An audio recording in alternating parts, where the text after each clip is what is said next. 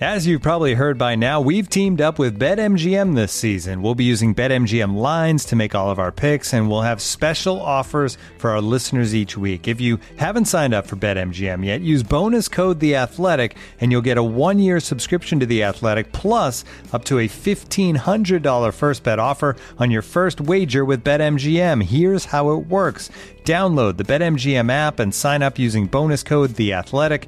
Make your first deposit of at least $10. Place your first bet on any game and claim your voucher for a one year subscription to The Athletic.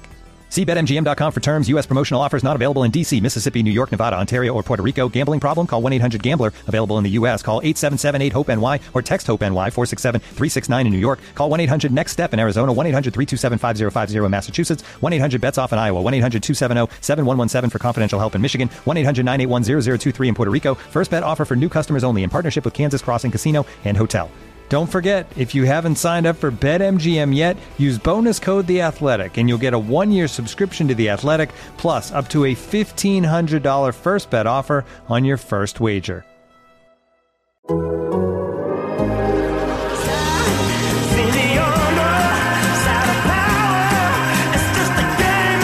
755 is real with David O'Brien and Eric O'Flaherty is on the air now. Welcome back to 755 is real. I'm David O'Brien, Braves writer with The Athletic, and I'm with my co-host Eric O'Flaherty, former Braves Magnifico reliever. What's up, Eric? Not much, Dave. How you doing? I'm doing all right, man. Well, we're coming down to September. We got a month left, and this series is as close as we anticipated it would be a few months ago. Maybe closer. I know some people have doubts about whether the Braves would be able to catch the Mets. They haven't caught them, but they're one game behind. And my only uh, my only reluctance in saying they're going to catch them is the Mets series. Uh, the Mets uh, schedule is so soft in the next few weeks, whereas the Braves have got some tough opponents. If they had an equal schedule the rest of the way, I would definitely take the Braves right now. Yeah, I mean, it's it, honestly one game might as well be none. Two games might Right. as well be none. Exactly, Yeah, especially since they played three head to head at the end. yeah, there's no comfort in their position at this point. So I think the Braves have done a great job of, of fighting and putting that pressure on them and, and giving a chance for that pressure and a collapse to be there. You know, I mean, the Mets have earned their position where they're at this year. They've they've played great baseball, but getting to that point where you can now put that pressure on them and they have to look in the rearview mirror and think we can't blow this thing, you know. And if if they adapt the wrong mindset, they could easily fall apart. And so the Braves have done their job of, of putting that pressure on the Mets up to this point. and they also have to wonder because Scherzer right now is out, and and you got to wonder they got to wonder if if we do win the thing, is Scherzer and Degrom both going to be healthy? Because they're always just a pitch away from, especially Scherzer at his age, is a pitch away from the side hurting, from anything hurting. You just there's no way for them to know to feel really confident that he's going to be there. And you could say, yeah, he's Max Scherzer. When it's nut cutting time, he's going to be in there. But what happened last postseason? You well, know, that's against the Braves. because that's you know how he built that reputation was being in there at nut Right. cutting time for so long when he shouldn't have been, and then eventually, catches up with you. yeah, I mean you can't do that forever, and so I think that it's a combo now of him saying, "I can't." He's he's feeling the he's feeling the pain of doing that for those years that he did it, where he pushed through and pitched, and you know probably just took a Toradol shot or whatever he had to do to go out Right. there. And now all the shit's catching up with him, and he's got to make decisions now because he's realizing I can't just, you know, nobody. It's it's not about mental toughness at this point. My body's going to break. Ham, Kershaw, Verlander. You marvel at all of them, what they did Yep. most of the season. And then here we are. And and Father Time never loses, man. They're all in their late 30s. And all of them right now, yeah, Kershaw, are in, Kershaw's back, but he just was out for the second or third time this year. Verlander's out for the second time. It's nothing serious, but again, he feel they they feel like you said they're not young. They can't just power through it. They know if Mhm. they don't shut it down, it's going to be shut down for the for the rest of the season. Yeah. So Verlander, I mean, he didn't even look hurt the other day when he walked off. He had the calf strain. He wasn't even limping, but he felt it and he knew it was there. And if he kept pitching, it's not like when he's 25 or 30, you know, when you're almost, when you're closer to 40 than 35, yeah. that stuff's really relevant. You got to be smart about it and they know. So, you know, Charlie Morton has been really lucky in that regard because this, this dude keeps himself. He's coming back from a broken leg, and he really has kept himself healthy all year. And and and his mechanics are so smooth. You can see why. Yeah, and I, for me, I think with Charlie, it's just uh, he's just lined up to be healthy. You know, yeah. he he really hasn't had a lot of health. Try, I mean, he got hit with a line right. drive. What are you gonna do about that? But right. there's other guys. You know, maybe Scherzer would have been out of the game at 31, 32. The way how violent his delivery was, and he's worked his ass off to get to the point he's at. But the work can only take you so far. Yeah. And then you start realizing, hey, I did everything right, and I still got this sides pulling, or this is this is tweaked, and having been through a few injuries at that point, if I push this, I might miss the playoffs. So there's always stuff like that that these guys are playing, but. Uh, you know, it's it takes so much hard work to get to the point where Scherzer, Kershaw, um, even DeGrom, what he's kind of battled back through. But all these guys that we're talking about, it takes so much hard work to get to the point of even having the opportunity to push through these things and maybe get try not to get injured. Yeah, the uh, the Mets, like I said, they got the they got the easiest schedule from here out, and it's really not even close percentage wise. Their games against uh, losing teams. Um, if you look at the power rankings this week, the the, uh, the athletics power rankings, the NL East has three of the top eleven teams in that in the rankings. They got the uh, Mets at three, Braves at four, Phillies at eleven, and I saw MLB, and MLB.com had had the Mets at three or the Braves at three and the Mets at four. So it's really close. Obviously, one game separating them, and the Braves are healthy and playing really well right now. What'd you say? Why are the Phillies in that? Well, they were playing really well. They lost. They had a, they stumbled a little bit, but uh, I mean, at eleven, I think they're pretty deserving of that. They've played really well, and they just got Harper back. So yeah, that's true. I forgot he was back. You know, they got the they got the two starters. They got you know. Improved. Yeah, they're going to be in the wild card. Yeah, yeah. I mean, they're going to make they're going to be in the wild card. Um, they got them. Uh, let's see. In the power rankings, we got well, the Braves, the Braves have got this road trip starting tonight in Oakland. You're talking about eight games, and you know the West Coast was always rough for the Braves, but the last yeah. couple years, or last year, they kind of changed that narrative a little bit. They struggled out there this year at the start of the season against the Dodgers, obviously, but uh, last year they had a good road trip, and this time only one of the teams they're facing is good, and and it's the Mariners, just kind of reversed of what it's been in the past, but they got two against the A's, who are 29th in, in the power rankings, ahead of only the Nationals. Two against the A's, three at Seattle. And you know very well how good Seattle is right now.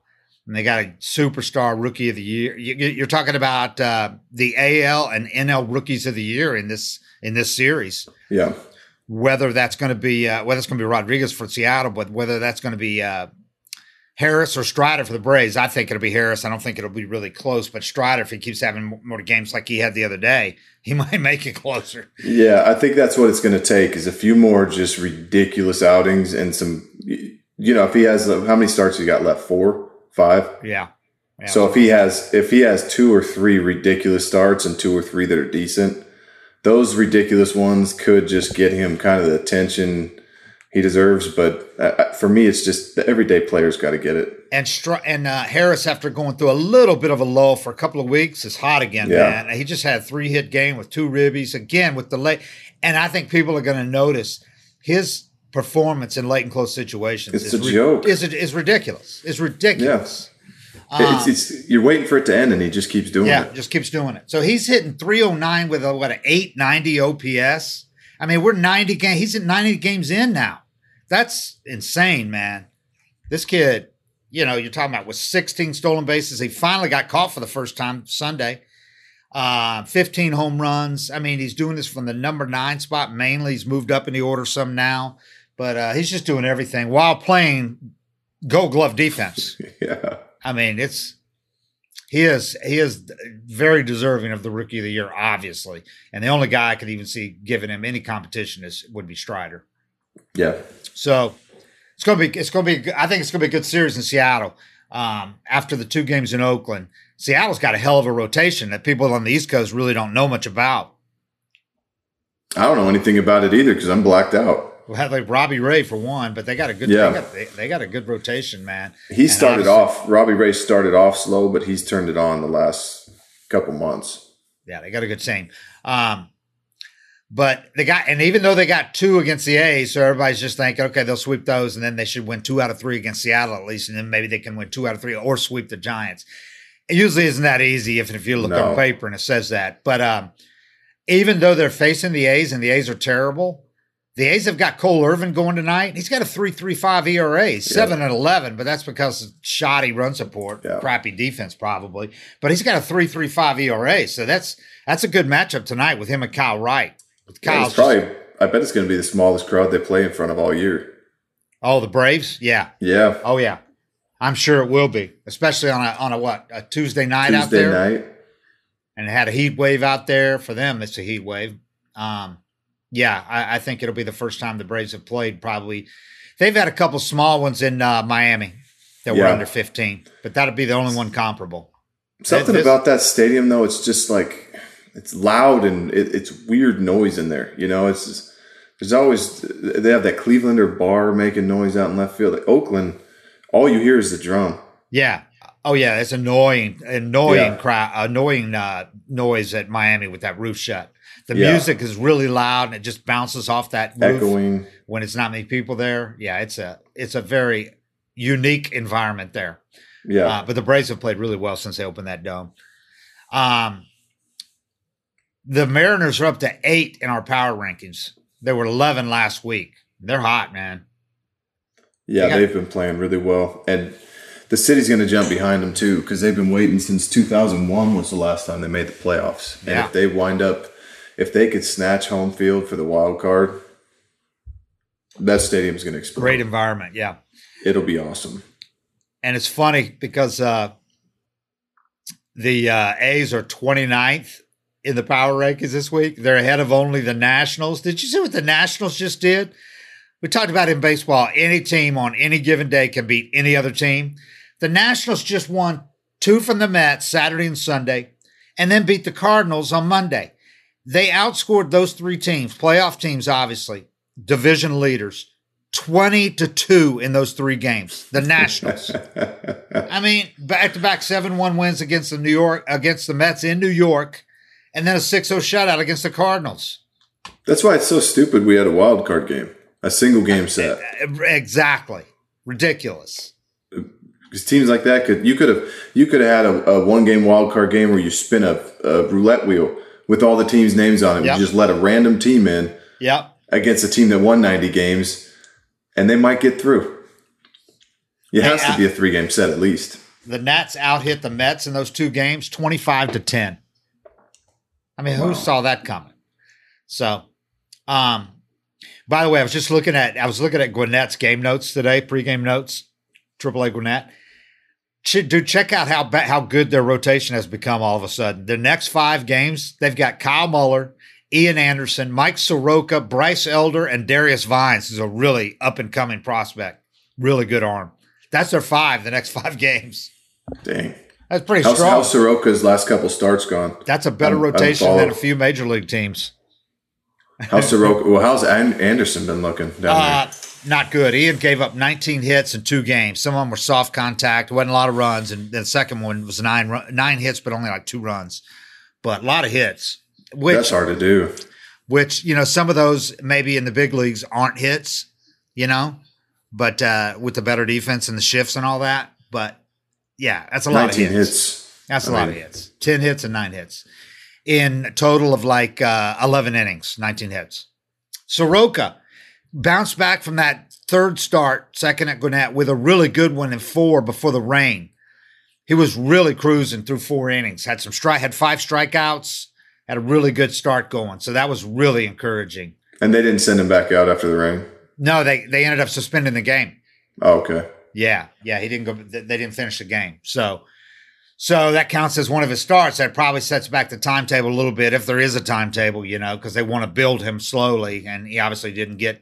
He was supposed to go to uh, uh, ninety pitches in that one, but didn't get anywhere near that, obviously, because uh, he would have gone six, seven innings at least if uh, if he kept going. So, So we'll see. Uh, his next one is, uh, like I said, not today. Today's Tuesday. His next one would be Thursday.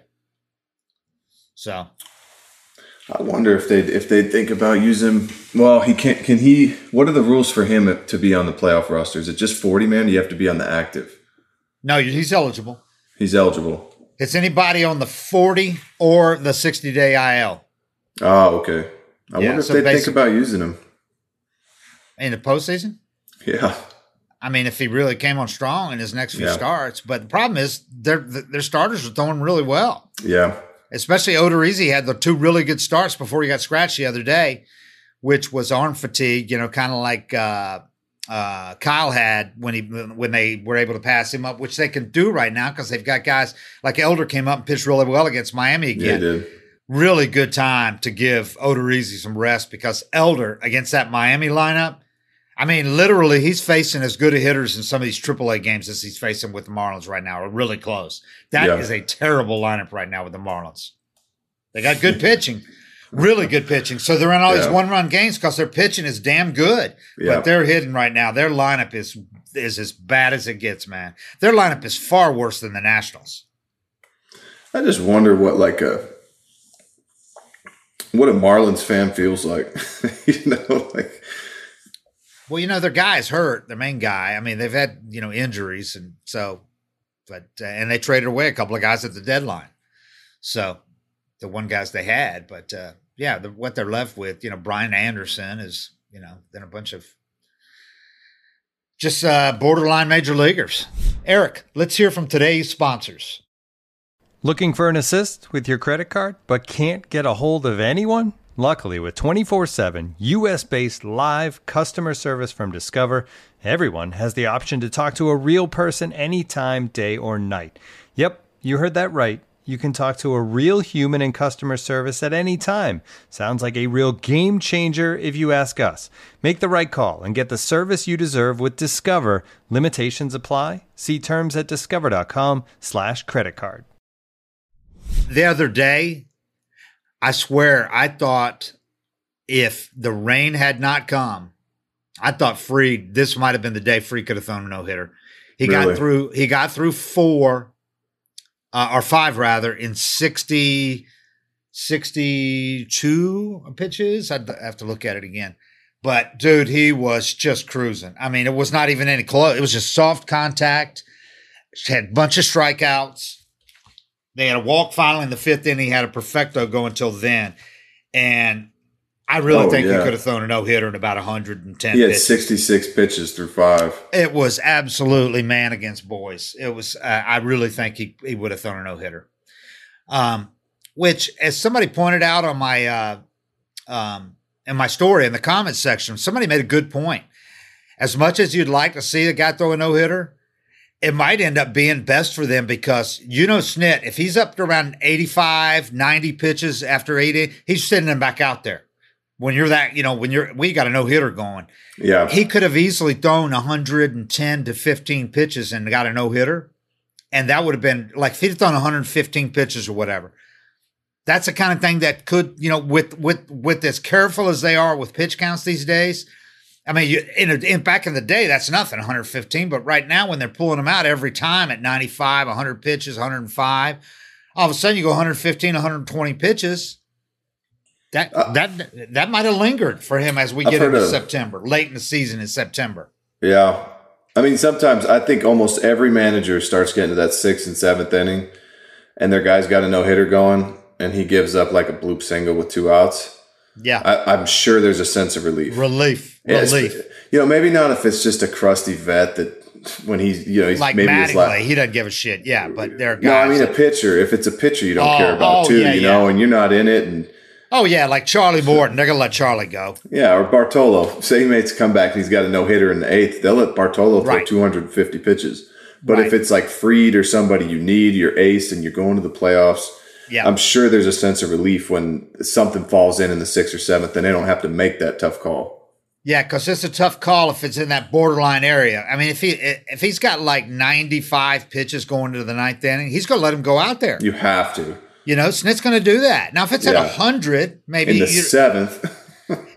if it's at hundred going in the ninth, then he's like, okay, we'll go batter to batter, and we'll let him. We'll see if he can get three quick outs, you know. But if it's like ninety five, whatever, it's not even a, it's not even close. He's going to let him Yeah. go out, and then and then you know, if the first couple of batters, all of a sudden you're up around one hundred and ten, you got to leave him in. You're not going to take him out, so he could go one hundred and twenty Yeah. pitches, And they can And- walk two guys. Right. And for a guy that's th- um, been throwing 100, 95 to 105 pitches to all of a sudden go 120, that's the kind of thing that could linger at this point in the season, especially where you can't really afford to rest him for a day, you know? Right. So there's good and bad, but that, that could have been, that could have been the, and, and the no hitter just doesn't mean as much anymore either. That's what I was going to say. Let's face it. It doesn't. I mean, But an individual no hitter, an individual no hitter, there aren't a whole lot of those anymore just because nobody's getting allowed to go long enough.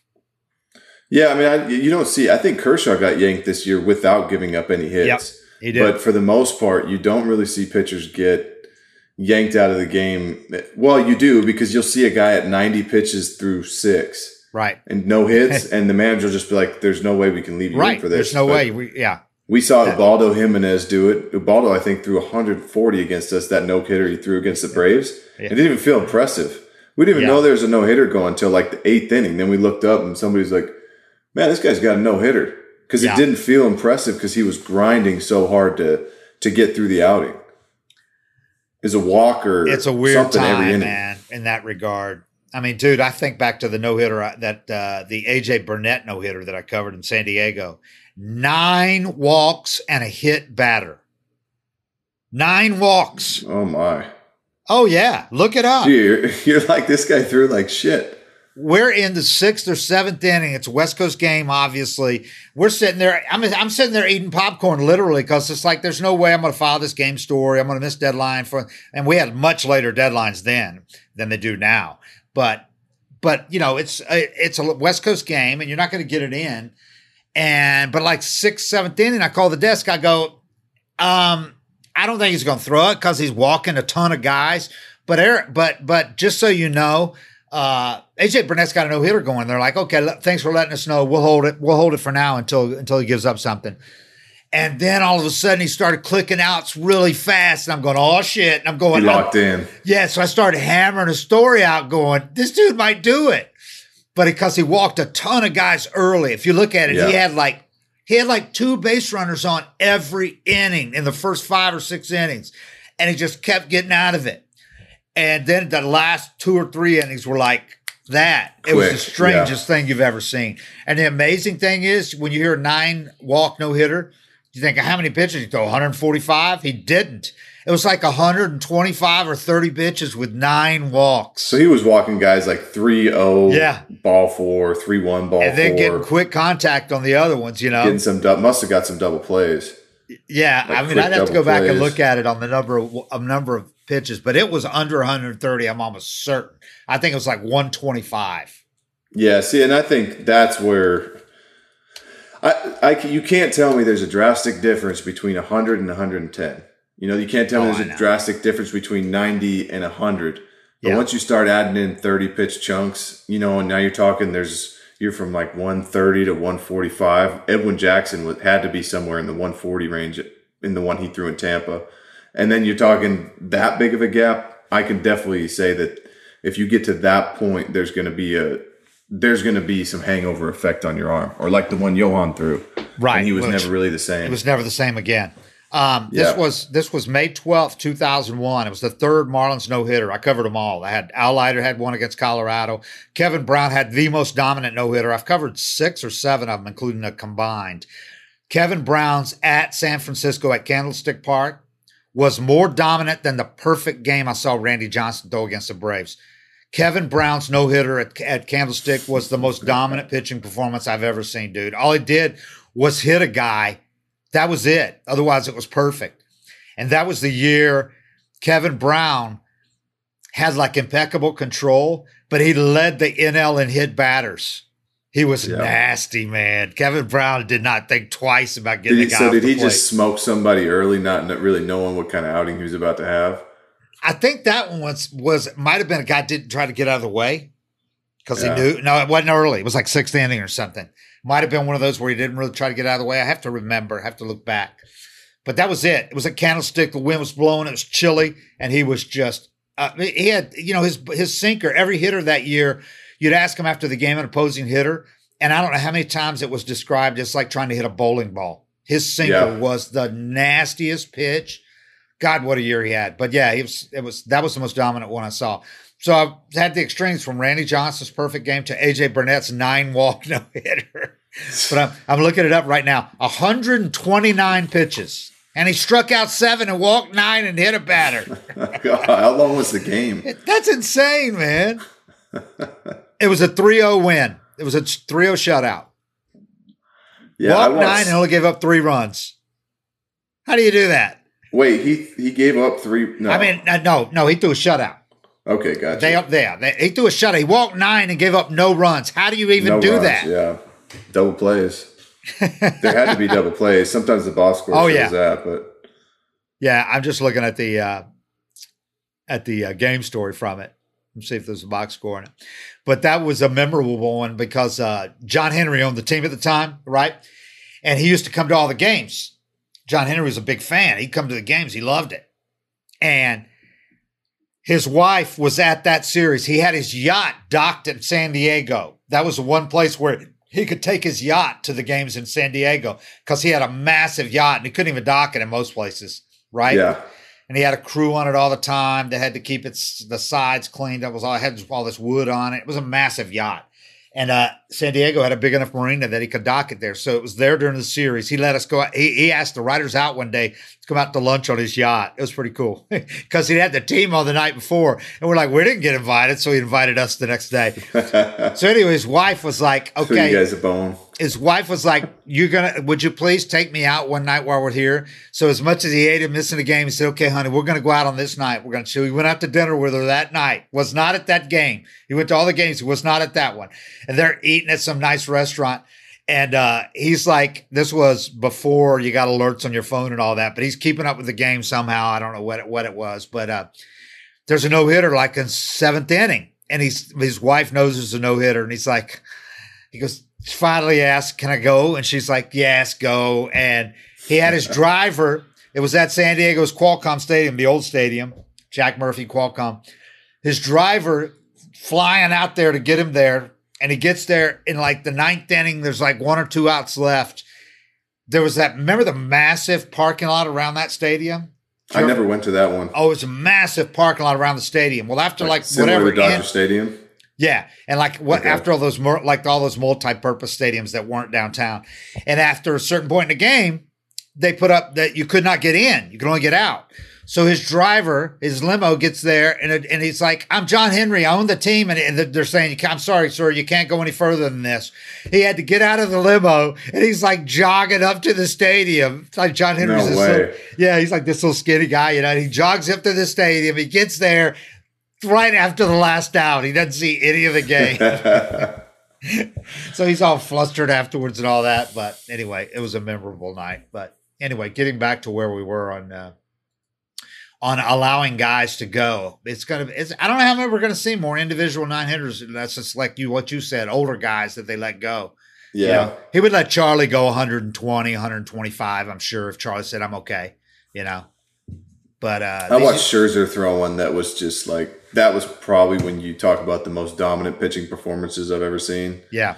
It was maybe Lincecum in the playoffs against us in Oh, 2010. yeah. yeah, that was. or Scherzer in 2015. It was I think it was the last game of the season. He threw a no hitter and it was almost a perfect game. And he just you knew after the second inning we might not get a hit today. Just the way Yeah. he was walking around the mound. And I think we threw our B squad because we clinched already. Right, right. So it was just a matchup where it's like these guys don't have a shot. The Marlins have not been no hit this year, have they? I, they? I they will be, I think, before it's over. It might be a combined one, but I think they will be. That team is so bad. That lineup is so bad right now. I'm not going to argue with you. Yeah. So, um, yeah. So this is a big road trip for the Braves, obviously, because they need to take advantage of Oakland and the Giants right now. Are one one time where they're really bad right now. The Giants are pretty bad. They're always better in that part, and against the Braves they'll be jacked up, but they just don't have much right now. And they're and they're uh, this is the time where the Braves could go in there expecting to win the series, Yeah. you know, and that's rare whether they go in there. It's been a while, but uh, that you know realistically they should win. You know if they they should be happy winning two out of three against Seattle if they can do that, but they should you know win two games at Oakland. If you win two out of three at San Francisco, I mean you'd be thrilled with a six and two trip, or you should be. But they should five and four, still a good trip. But, yeah, uh, just a winning road trip on the right. West Coast. Anytime you do it, I mean, I know it's not it's eight games, so we have yeah five and three. I mean, five and three would be amazing. Yeah, yeah. Well, that's mean, what you, they probably should aim for. But Seattle's tough. They're tough. Yeah, and San Francisco and Oakland are just difficult parks to play in in their own way. Yeah, uh, it's it's colder weather. You're not used to it. Uh, it's yeah. shitty bullpens. So yeah. I think uh, even in San Francisco, the thing that always tripped me out was you had the right field foul line running right through the lane of where you were throwing, and it just it messes with your angles. And then you got all these fans sitting here, and fans can talk to you like me and you are talking right now. Yeah. And you're trying to warm up. So you get yeah. young relievers going in there. They don't know how to really either yeah.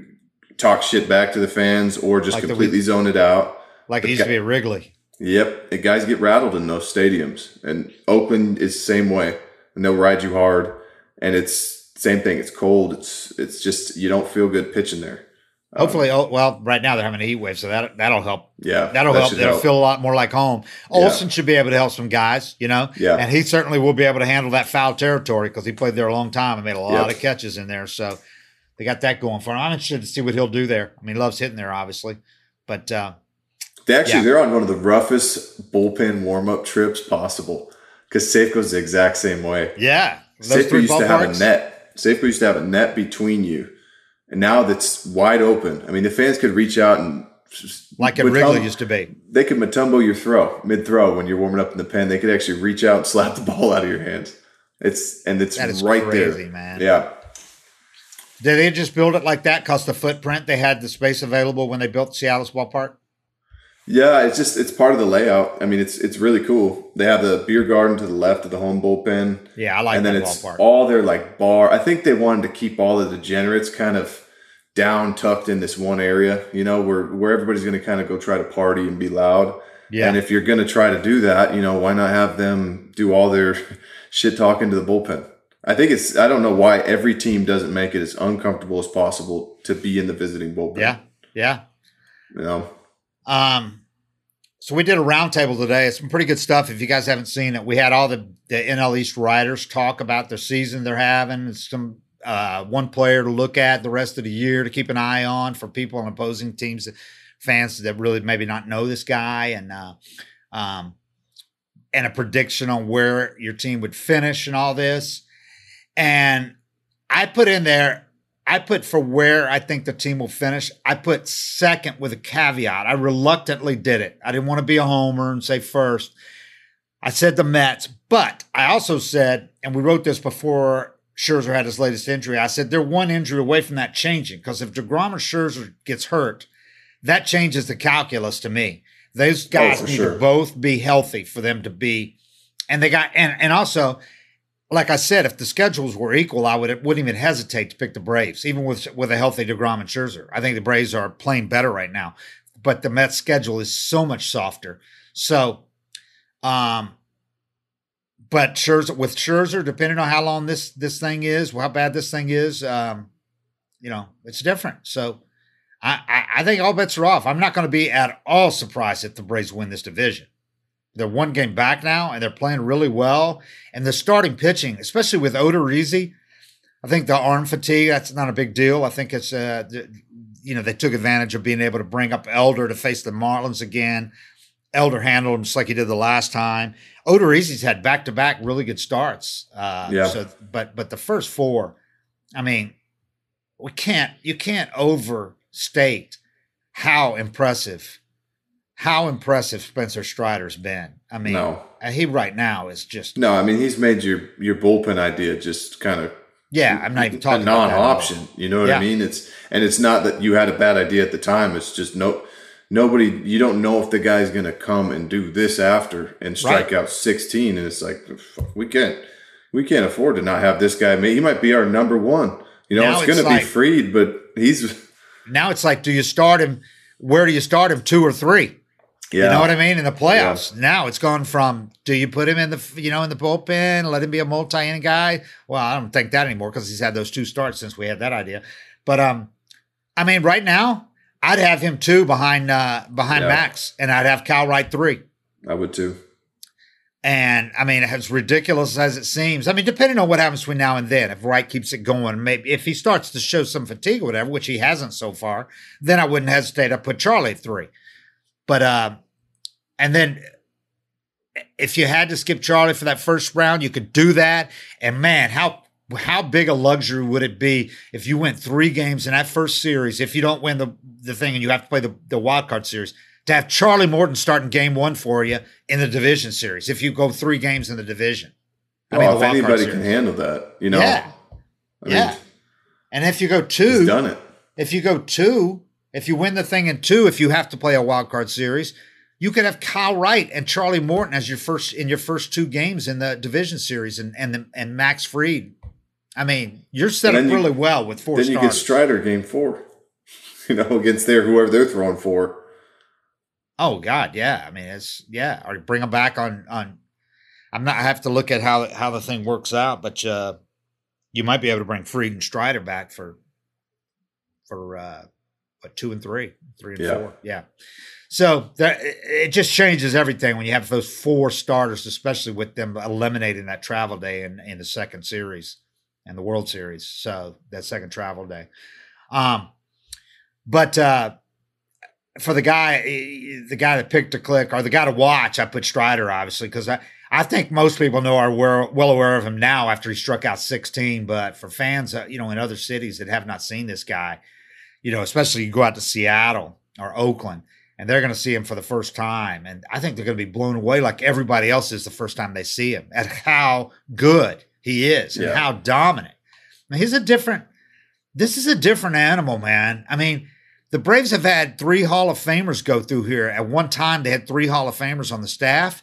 None of them was quite like this guy, though. I mean, it's a totally. I'm not. I'm not comparing him to Smoltz or Maddux or Glavine, 300 game winners, Hall of Famers. No, guy. no. I'm just saying, none of the them stuff. was the strikeout machine that this guy is. The strikeout dominance that this guy. None of those guys was that kind of pitcher. Smoltz was the closest. Name a starter that was.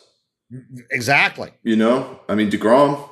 DeGrom yeah, could DeGrom. strike out 16. DeGrom is, yeah. And there's been a few others that, you know, to do with the White Sox right now, Cease, but uh, yeah, he could strike him out. But uh, like you said, I think uh, BMAC told you it's like Kimbrel for eight innings. That's a pretty good description of it. what yeah. he was the other day, you know. I mean, that's yeah. what he was the other day. When you strike out two guys, every you average two strikeouts an inning. No, that's what you're talking. It's, that's what you're talking what a starting about. pitcher does, and he doesn't do it by nibbling. You know, I mean, that's why he struck. That, that was the point I was trying to make about his last start is that you didn't see swings you don't see from him. You, he gets the same swings every time he pitches. There's and never a time where it's like, oh, I might not have it today. He either just walks a few guys or gets into deeper counts and misses. But if he's in the zone, he's going to strike out 12. Yeah. And he doesn't overexert. That's the amazing no. thing. No, I mean, it's, it's the same. His start last time was very predictable if you were to predict him to throw a ton of strikes. it's like his yeah. stuff is just so overwhelming that he's just got to get it in the zone. And, you know, to give him credit, he can throw high strikes with that pitch, with his oh, fastball. Yeah. And they I just mean, can't catch up to it. I was talking to a buddy, I went and stayed at a buddy's house, Mark Lowe, that played a long time in the big leagues, relief yep. pitcher. Um, and we were talking about how when, you know, when we were coming up, you were taught to throw strikes to the bottom of the zone. And never once, when the catcher told you to throw a high fastball, did you one time practice throwing it for a strike. Yeah. In your in your bullpen, you know, toward the end of your bullpen, you let the catcher call a few. They'd call a high strike and they put the glove up above by the batter's chest. Yeah. It was it was it was no there was no competitiveness to it. It was strictly a chase pitch. You're putting it up there. If the hitter wants to swing, they swing. If they don't, you're just using it to set something else up. And the last five years, you've seen he he said he went he threw a bullpen. He went to Tampa, mm-hmm. and they said, look, if you hit this spot with your fastball, when you throw it here, the hitters swing and miss. But he only threw it there on accident. It was a miss pitch for him. Like he'd fly open and push it, and it'd wind up in that up and away spot, but he wasn't trying to do it. Hitters would swing and miss, and they said, "Let's go throw a bullpen, and we're just going to set up there for the whole bullpen. And you practice hitting that spot." He threw 30 pitches and hit it once because it's it's a pitch that when you're throwing your bullpen, when we were coming up, if the hitting coach or the pitching coach was watching and you threw that, they're like, "Get it down." Yeah. That's what you're going to hear. You never tried to hit the glove in either upper quadrant of the strike zone. And Strider does it all the time. And now he can do it. And I- Top of the it- zone. He can just dot up there. He can put Yeah. it on both sides. He can put it middle. And the, the beauty of it is when he does miss down, it's like it still has so much life on it that he gets away with it. Yeah. But Yeah. he's able to play off that fastball at the top of the zone that he can throw for a strike. It's the same thing with like a breaking ball. When a guy has a nasty breaking ball and they can't throw it for a strike, Yeah. the hitters eliminate it. As soon as you can spot a high fastball at 99 and they have to swing when they see it up, Yeah. you can do anything you want. And then he'll, he'll hit the bottom of the zone with it and he'll hit the top of the zone with it. Yep. I mean, you get some ugly swings. He is like the enemy of the launch angle swing, man. This Yeah. guy. That launch angle swing does not work against this dude. No, it doesn't. he's come along. He's had a perfect time. The way he pitches, he's come along at a perfect time too. Yep. And that's you know that's kind of what the whole launch angle thing was was just hitters saying all these pitchers are throwing these cutters, these sinkers. How do we stay inside these pitches and lift them Yeah. over these shifts? And then now that you got the four seamers coming back, the curveballs coming back, and guys are throwing to that top angle of the zone, it's really hard to stay inside a pitch at the top of the zone.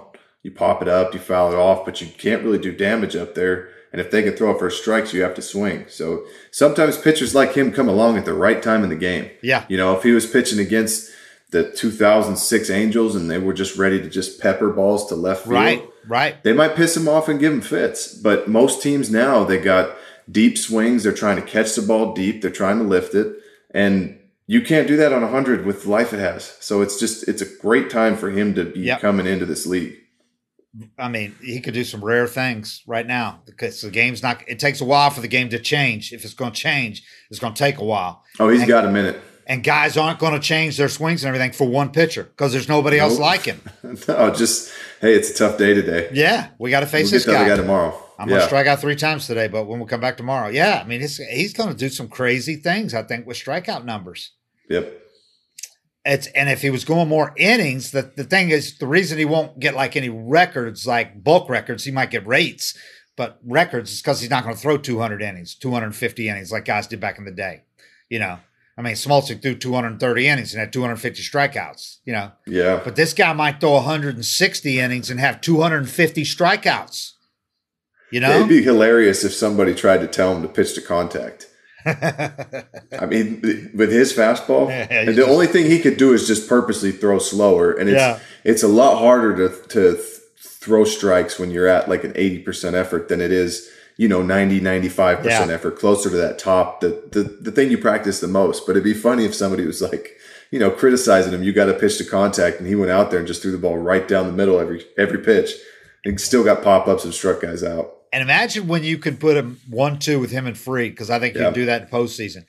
The, the the difference in this left hander mm-hmm. with this big old school curve, who can also Yep. hump it up in the mid upper nineties, but coming facing him one night and then facing Strider the next day.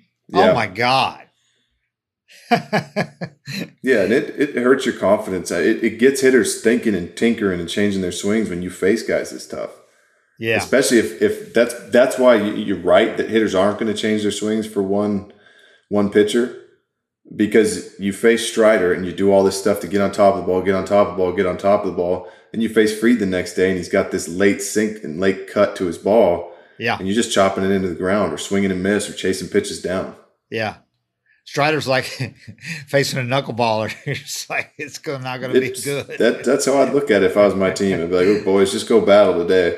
Fried's getting all this soft contact, man, during games, and Strider's like getting no contact. Yeah. But uh, uh, Mets, by the way, their their uh, their schedule, the winning percentage of their teams the rest of the way, according to Tankathon, I don't even know what the hell Tankathon is, but it sounds interesting, is four twenty two, and the next closest Cardinals four forty eight. 422 the rest of the year their their uh, their opponents. Um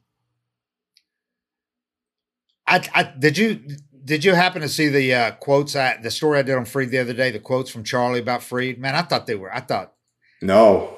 This was another.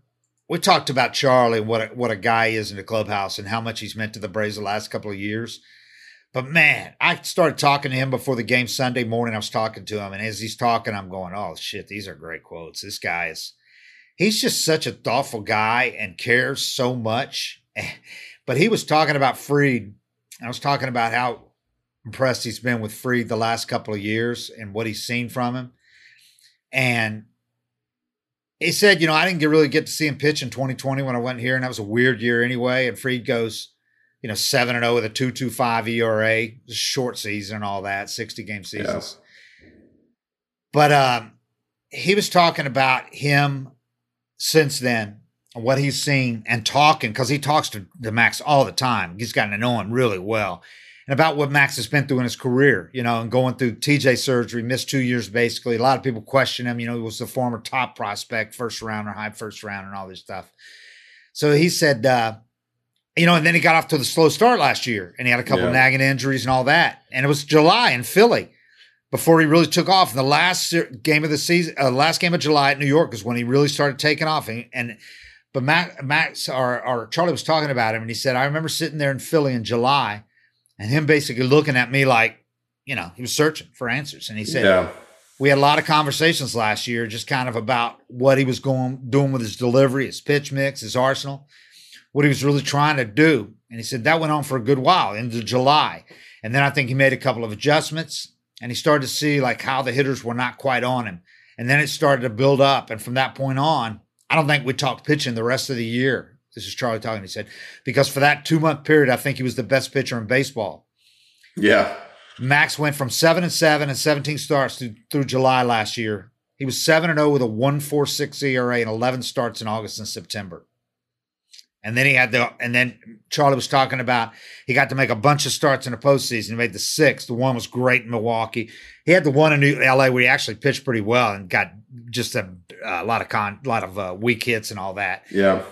And then he pitched well in the first one again in the World Series. Didn't get the results, but then he pitches that clincher in Game Six, and Charlie thought that's a kind of start that in your career can really be one that you you know you always go back to and all that. Oh yeah. Um, and he's and he's just built on that last year, and this year he's been like this the whole season, and you know he goes from he goes on days when he doesn't have everything clicking on all cylinders, he can still pitch and keep you in a game now and get by. And that's what I told him. I said, that's what the good ones, our Snitker was talking and said, that's what the good ones do. The Hall of Famers that we had here yeah. didn't always feel great, but they could always get by even on a day when they didn't have their good stuff. And that's what Charlie, that's what uh, Max does now. But uh, Charlie was talking about him and said, uh, he said how proud he's been of him because he knows what he's been through personally and the the, the questions that he him questioning himself and all that and dealing with this mental stuff that he had to deal with and what he's become now. He's talking about how proud he's been of, of Max. And uh and he said, you know, he's talking about what we talked about. He's going to be 30, 31 years old when he goes to free agency. So he's really going to have one chance to really get a good, a nice contract, whether that's a free agent with another team or re-signing with the Braves. And um, and and Charlie was just saying how I'm going to be a big fan of his after I leave, you know, and after I retire, I'm going to be a big fan of his because what I know he's gone through and what he's become. And I just hope, you know, he said he's in position to really do what he whatever he wants with his career the next six, seven, eight years. You know, that would put him up in his mid late 30s. And he thinks Max will be that kind of pitcher that can do that.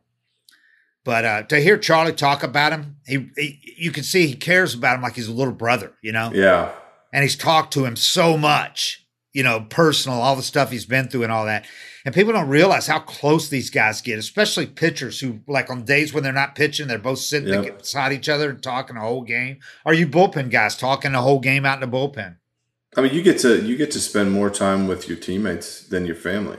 Yeah, you know, because when you're in town, yeah, you go home, you get home at eleven o'clock at night and say hi to your wife. Kids are asleep. You go sleep you wake up the next morning, maybe take the kids to school or do whatever you're doing. You know, for me, we didn't, I didn't do that, but the guys that are living locally, but still, you're going to the field at noon and then you're spending yeah. from 1230 until about 1030 at night with these guys. And these are your most alert, awake, you know, hours that you're actually able to bond with people. When you're home, you're doing all your chores and getting all Right. your crap done for the day. There's not a lot of time to really spend. And then you go on the road. And on the road, you're spending zero time with your family.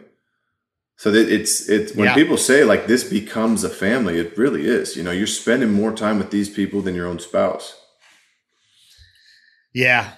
Charlie Charlie was talking about how um last year was such a big deal for him because you're dealing he said you're dealing with stuff that determines the trajectory of your career Yeah. where he is where he is in his career last year was so important how you're discussed how he's entered the arbitration system the money that he's making all that's being discussed you know teams are deciding is this a guy we keep going with and all this so he said that was such a huge year for him last year and to do what he did in the postseason. He said now we're talking about how he's got two more years where he's under team control, and we're talking about a guy entering free agency at 31. And so to see him do what he did last year was huge. I'm not going to say it was a 180 because there were games early in the year where he was pitching really well, but there were games where things didn't go his way, so it was kind of up and down. So then he ended up such a strong way the last few months. Um, because I had asked him the question I started with Charlie was, "Has he got the ingredients now of a truly elite pitcher?" Yeah. And Charlie, this was this long rant response to that, but he said, uh, "He said watching Max to me is no different. Is not much different than watching Sandy. Sandy sits 98, 99. Max doesn't get Max's heater. He can get it up there in mid 90s, upper 90s, but they're so similar in that Sa- Sandy is a guy that." Um, that that they both learned to pitch and they got their careers really took off. But he said, Max, I guess some of the question is, has he done it? Eh, have you done it for four, five, six, seven years?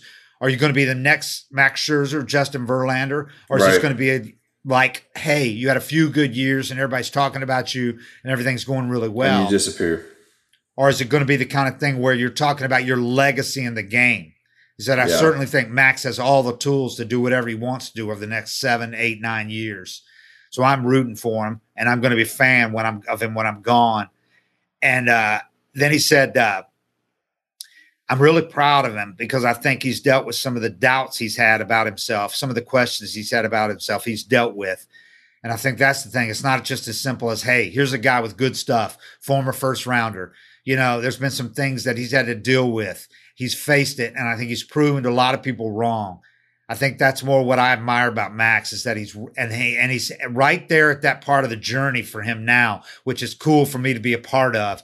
He said he hasn't cemented his legacy, and it's like he's trying to figure it out. It's not like he's trying to figure it out now. We're kind of at that sweet spot, he said, where he's going to determine that for himself. Yeah, You know, he's, he's in at that control point. now. He's Right. learned what he needs to do, and it's just he's- it- It's nice when you don't have to figure it out anymore. He's at the point where he knows what he has to do to succeed. Just go repeat it, you know, and don't overthink it, and it's Yeah. going to be in his control. Charlie said it's really cool to be part of that. You know, Charlie at his point in his career, at the very end of it, but to see a young guy be at that point of his career where he could become Yeah, a great one. yeah, I, I hope they. I hope because I talking to Charlie just off the record. I'm not. I think he's going to come back for a year. As much as he loves being around his family, he hates being away from his kids. You know, and he's not going to move them to Atlanta. They're in Tampa, but he can at least be with them spring training if he pitches for the Braves or another team down there. But he's doing. He's pitch, still pitching so well. His stuff's still so good.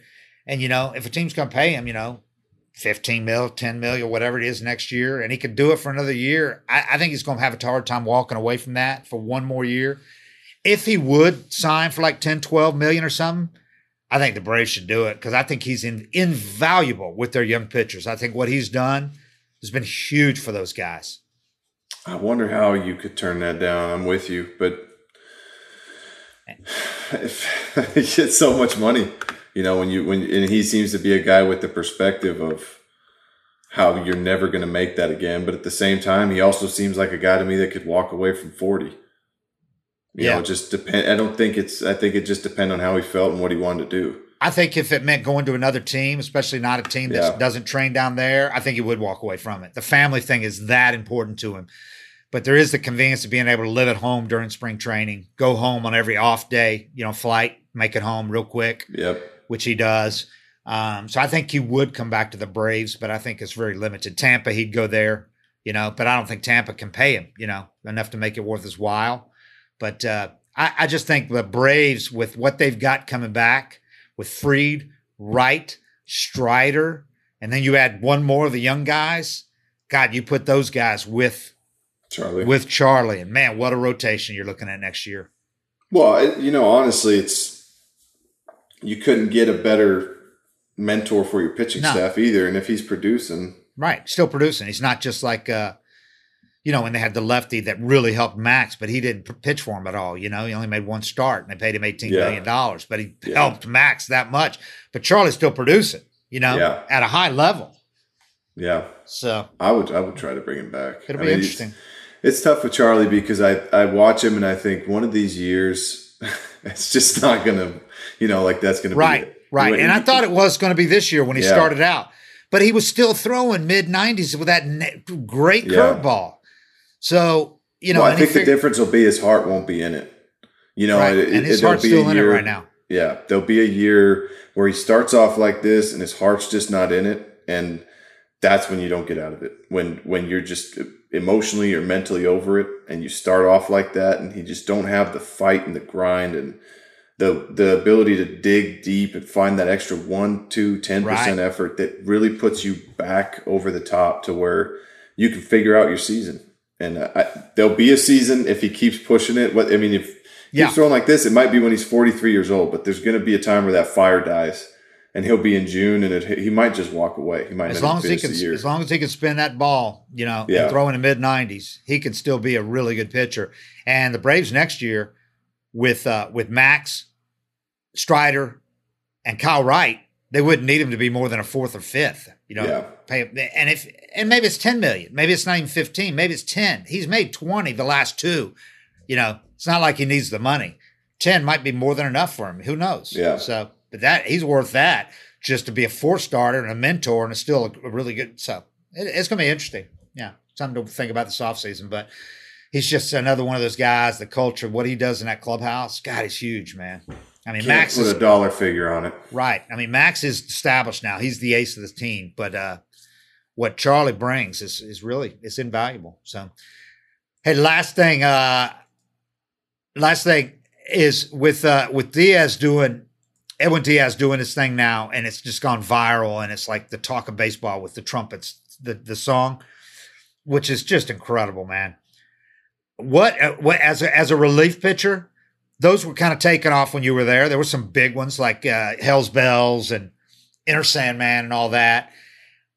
Which one is the coolest one of you? Have you have you seen enough of his that it- To me, dude, it's the coolest one they've ever had. To me, I love this thing that they're doing. It's just awesome.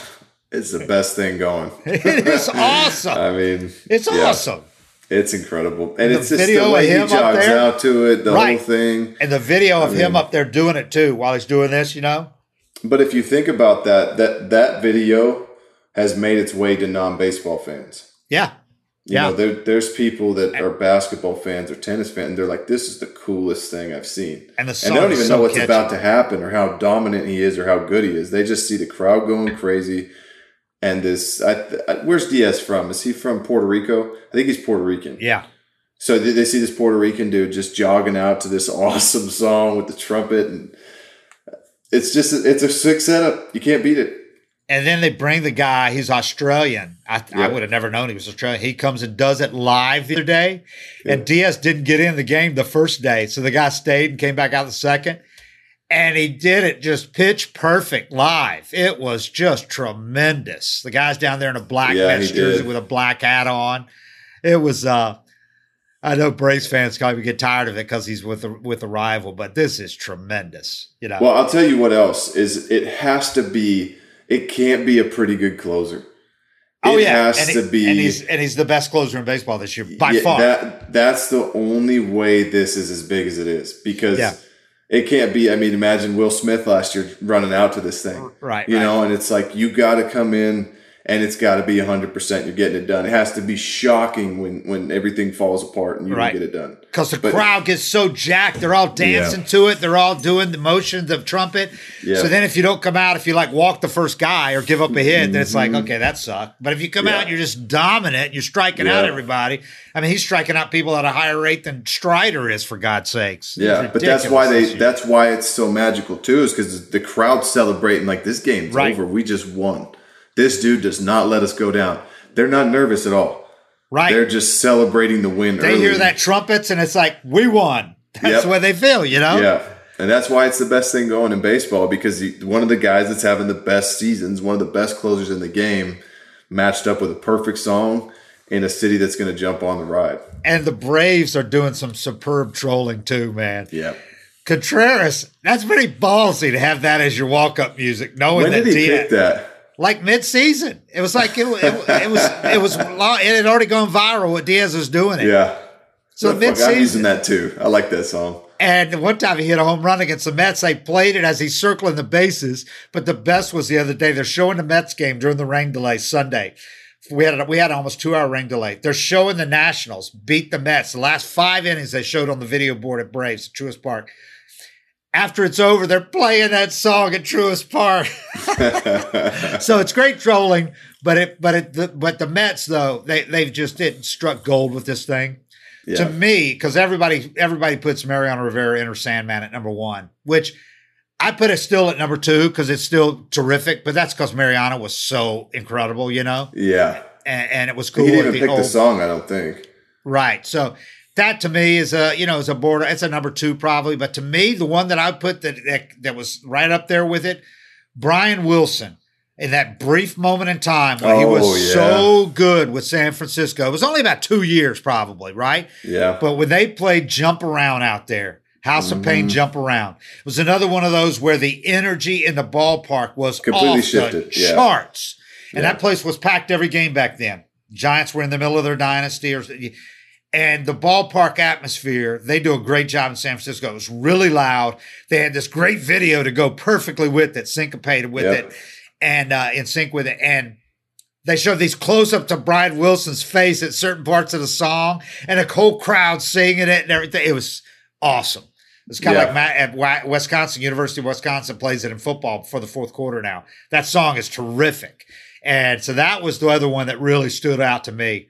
I mean, to me, that the the song's got to be great for it to have that energy, and those Yep. two songs do. But "Jump Around" still has that feel to it. It's got to match the pitcher too. You know, it's it, like Right. Diaz jogs to the beat. Oh yeah, well, does his You know? shoulders? That thing he does with his Yeah. shoulders Yeah. is really cool. It's really cool. I, I think every team needs to. Well, first of all, you got to get a closer that's that lights out, or you can't Right. even try it. But that type of stuff, I mean, it, it's like I said, it's it's reached people outside of baseball are watching this. Like, Yeah. holy shit, what's going on? Then they're going to turn on the game. Like, I want to watch this guy pitch. What's all the fuss about? Right. And maybe they appreciate it, maybe they don't, but they're going to see him punch out too.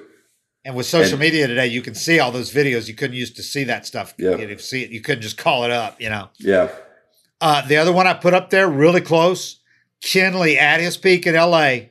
California love. California Love, and you know how loud that Dodger sound Yes. system has been for the last like eight years or whatever. Just pile of speakers. They're playing it at concert level, and they've they've Mm-hmm. got a new they've got a new system. I'm sure with the entertainment industry out there, it's state of the art, so it can play even louder. But back then, they played it so loud the speakers were cracking. It was like at a, it was like cracking. The speakers couldn't even handle it. Yeah, But Kenley with his like six foot five, 260 pounds running in to California Love, another Yeah. terrific song. yeah. You know, Tupac and Dre. It's a gr- all time great song. So that place, Dodger Stadium, everybody's singing California Love. That was really cool. yeah. That was really cool. There's not been many of them that are that cool. To me, I Well, put and that then one there's right so there. many pitchers. Like the thing Kenley did there was he embraced where he was playing. yeah, There's and so many it. pitchers that come in and they want to do their own thing. Yeah, It's like it just you know you're coming out to George Strait in Seattle or right. something like that, Right. right. And it's it just doesn't match. And I thought it was great when Alex suggested uh, Kenley to do Welcome to Atlanta when he came here, and he's done it, and it's great. Kenley's not the same pitcher he was in LA, but he's pretty damn good still when he's on a roll. And him, Welcome to Atlanta sounds it's the best they've had ever had here in Atlanta. Yeah, because it's loud and it's a great song, another great song, and they do the whole thing, and the whole the people are doing the the, the uh, with their uh, phones, they're doing the you know the chop with their phones, you know syncopate. It, it's really cool. So that's also really really far up there. He's just not the dominant pitcher that he was then, but he's still pretty damn Yeah. good. And then the other one I really loved was Trevor Hoffman, Hell's Bells. Yeah, it's a little sick. different because Trevor wasn't the dominant strikeout pitcher. He was a changeup guy and all that. But the Hell's Bells, where they turn off the, because not many people were doing that stuff back then. They turn off the the, the lights, and the scoreboard would go out at the new ballpark there, and they'd play Hell's Mm-hmm. Bells. So that was pretty damn cool. Now, if he'd have been as dominant as say Diaz, and they did that, that would be even better. But Yeah. it was pretty cool. The, the thing stadium's got to understand too is like, you know, I mean, maybe it's louder in the stands, but down the field, the how loud they play that music at Dodger Stadium. oh, I mean, it hits you deep. It, Yeah. it wakes you up. So Yeah. a lot of stadiums they'll have this closer come in and they put the volume at like oh, know. 35 out of 100. I'm like, Yeah. what are you doing? You gotta Yeah. crank it. Gotta you gotta cranked. get. You have to if if you're not pissing a few people off with how loud it is, it's not loud enough for the other 98 percent in the park. And, and the other reason that San Diego just wasn't as formidable as those other ones is because the crowd was so laid back compared to those Yeah. other places. Yeah. Rarely did we play in front of packed houses when the when the Braves would go out there. Rarely did they play in front of packed houses. They do now. They're a lot better Yeah, crowds. I don't know how they got that because people ask me about that park all the time. Like I don't know because I've never seen it like that. Right. They're finally, it's only been the last two years. Last Yeah. year, those games against the Dodgers early in the season, when they had Tatis playing and Mm-hmm. Machado playing, and they were giving the Dodgers hell, that's when Yeah. they really built the atmosphere that they've had now. So they've been good. It's the only times I've ever been out there where they've had great atmosphere, except back in the day at the old stadium when they went to the LCS that year.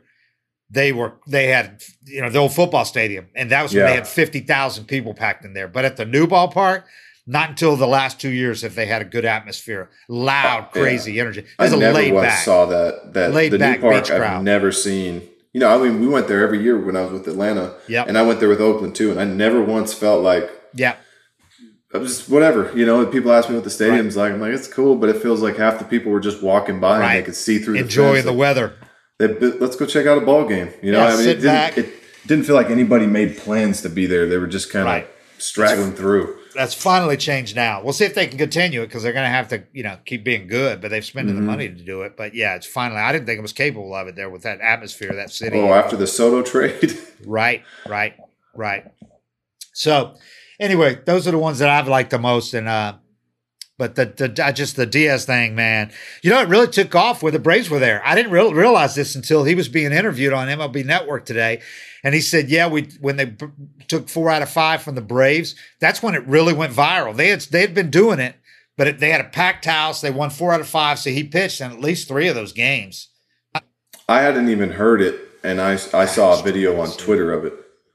That's when I that's when I discovered it. I hadn't heard a thing about it. I hadn't really seen him come into the game, and then I saw a video on Twitter of it.